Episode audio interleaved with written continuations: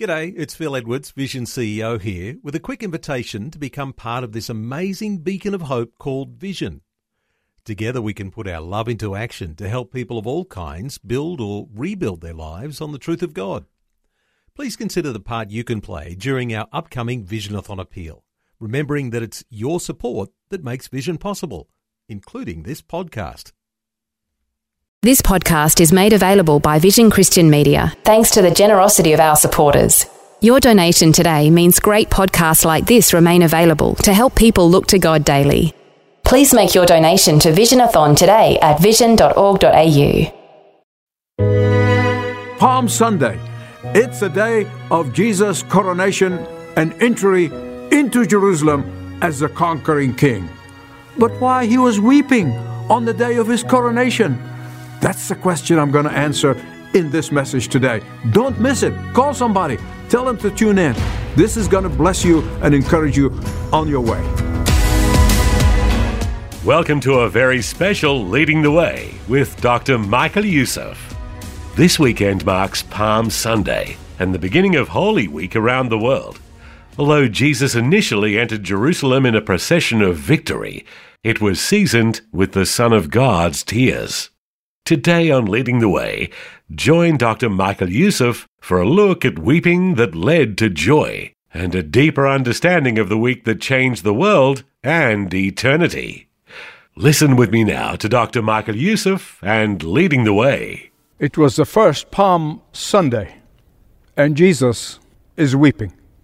You say, how can that be? We all have known Palm Sunday to be a day of Jesus triumphantly entering into Jerusalem. We know it as a day when the crowd rejoiced and celebrated. We know it as the day when the king, riding on a donkey, entering into Jerusalem. We know it as the day of pomp and circumstance. In fact, we know it as the day when they all shouted, Hosanna, which means save now. But then there's another side to Palm Sunday, another side that we don't often think about. That other side of Palm Sunday is more relevant today on this Palm Sunday than any other Palm Sunday in my lifetime or in your lifetime. This other side of Palm Sunday is about tears, it's about weeping. Our beloved Savior, the Lord Jesus Christ, who created us, He created the universe, and He knows the importance of weeping. Whether it would be aloud or in silence. For the Bible tells us that the Lord Jesus Christ have done both. He wept silently and he sobbed loudly. Both of them. And in fact, both within a matter of days of each other. I'm going to explain this. Another Bible only tells us, or records, at least in the records, twice that Jesus wept. But we don't know whether he had wept other times or not. We just know these are the two times recorded. The two times that I want to talk to you about happen within days of each other. Once he was choked up, and being choked up, he had tears streaming down his cheeks and wept silently. And he did this when he saw his friends, Mary and Martha, and the Jews who came with her to the tomb of Lazarus, her brother when they were grieving and mourning over his death. The second time was Palm Sunday, a few days later. These two different times, we have two different Greek words for the different kinds of weeping. One meant, as I said, Jesus just being choked up and then weeping in tears. The other indicates that he was sobbing, possibly uncontrollably.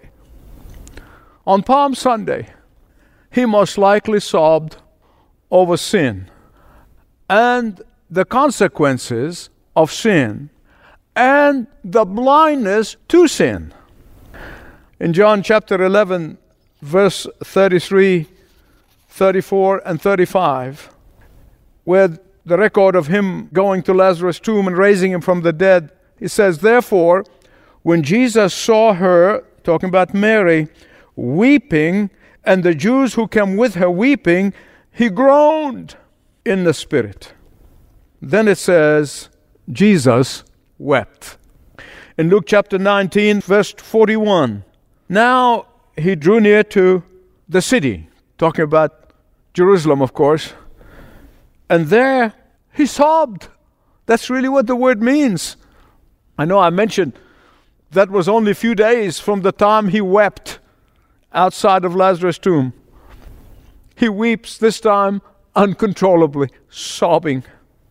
It is Palm Sunday, and Jesus is weeping. At Lazarus' tomb, he was weeping silently. His tears were streaming down his cheeks, but not on Palm Sunday. Not on Palm Sunday. As I said, the Greek words, two different words here, but the Greek word that is used on the occasion of Palm Sunday is not the same word used at Lazarus' tomb. The word of crying on Palm Sunday is kleo. Kleo means deep sobs, uncontrollable sobs. I think most of you know what I'm talking about. It means loud, possibly wailing and groaning. It's the same word, by the way, that's used of Peter after denying the Lord and he walked out and he wept bitterly. Same word. But this was Palm Sunday. People were cheering, children were singing, the crowd was celebrating. The city was in, in a carnival like atmosphere. There were waving of palm branches. But Jesus was weeping. Why? Over their blindness to their sin, over their failing to recognize their Savior Messiah, of whom the whole Bible, their Bible, their Old Testament, prophesied over their wanting a Messiah, a Savior that suits them, over them rejecting of God's only plan for salvation. Here's what he said in Luke 13 34, talking to inhabitants of Jerusalem, because that's the epicenter. How often I wanted to gather your children as a hen gathers her brood under her wings, but you would not. My beloved friends, we do not weep over our sin anymore. In the 21st century church, we do not weep over sin.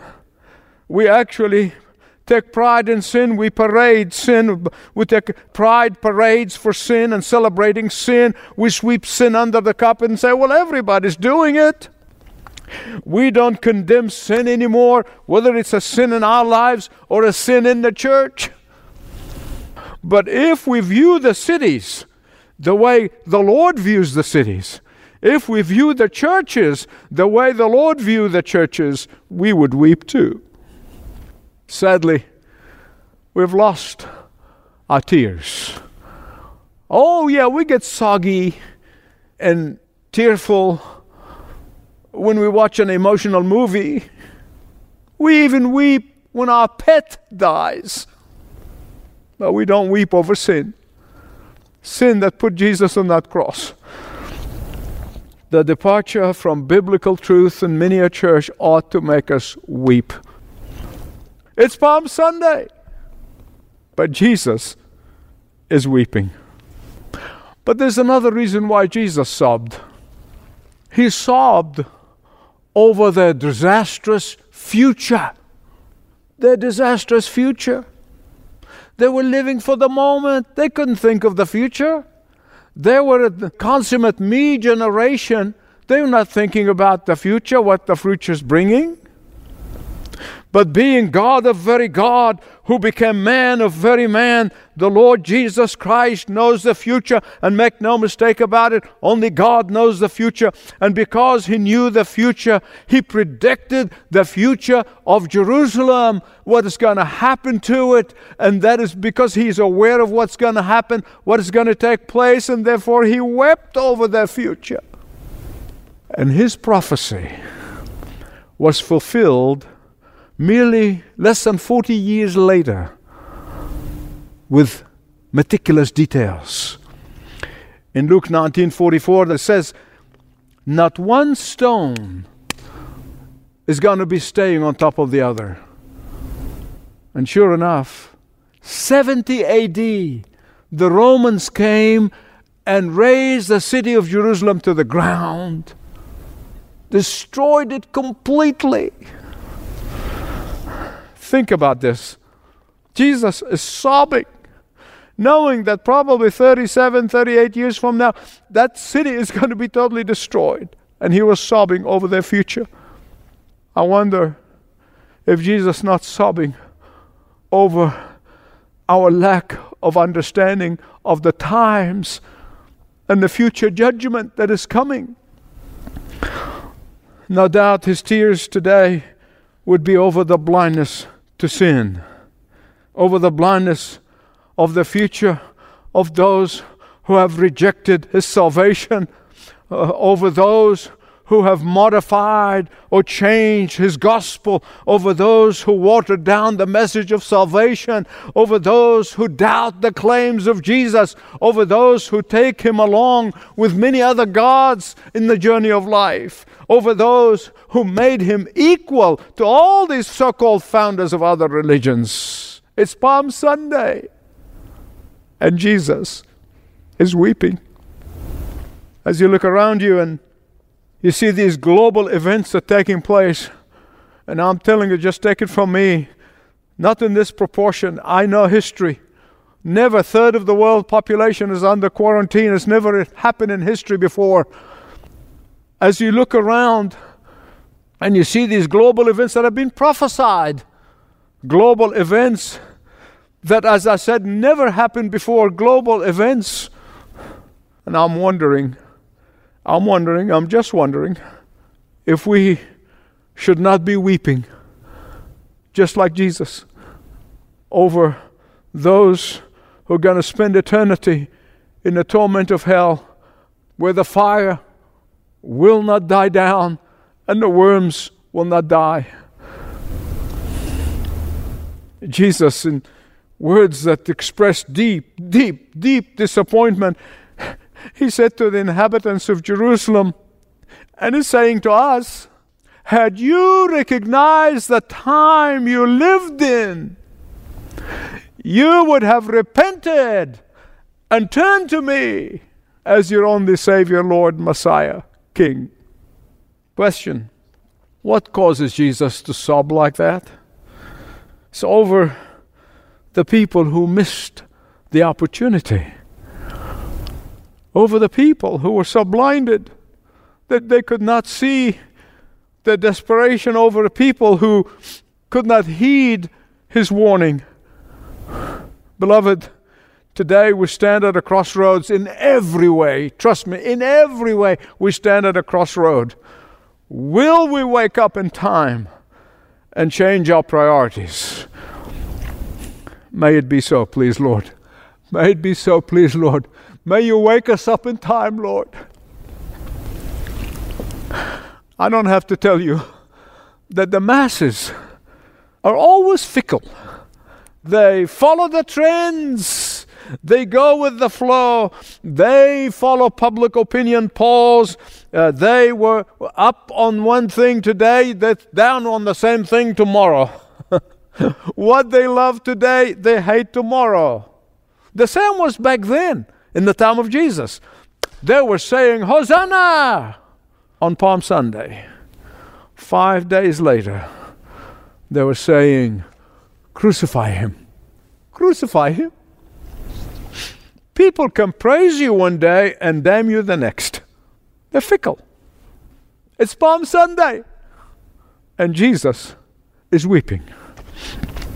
Think about many moments in history when people missed opportunities. There are so many. I won't have time to go through them, but I'll tell you one example. In 1917, just think about this 1917, when the Bolshevik Revolution was raging in the streets of Moscow, the Synod of the Russian Orthodox Church was meeting. Oh, not to pray, no, not to discern the times in which they were living, no.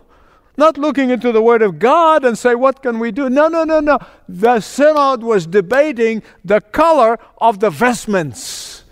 This is the robes they wear. My beloved, we're no better than they are. I'm not condemning them. I'm just saying he's an example. Let's not be like that. The coronavirus has changed our world and changed it permanently. Make no mistake about it. It's changed the world. The world as we know it is no longer going to exist. Yet many people feeding themselves on false hope. Uh, many people are oblivious to God's loving call, alarm bells, wake up call. Many are just waiting to, oh, when things get back to normal, when things get back to normal, things will not get back to normal. Many are blinded by their own selfish political ambitions instead of caring for the people. Breaks my heart. It's Palm Sunday, and Jesus is weeping. Our precious Savior still weeps today.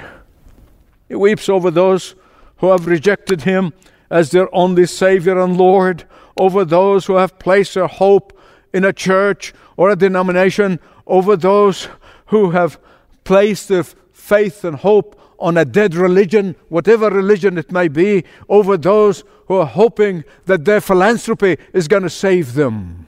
Oh, yes, it's Palm Sunday, and Jesus is weeping. He's also weeping over his children's sorrow.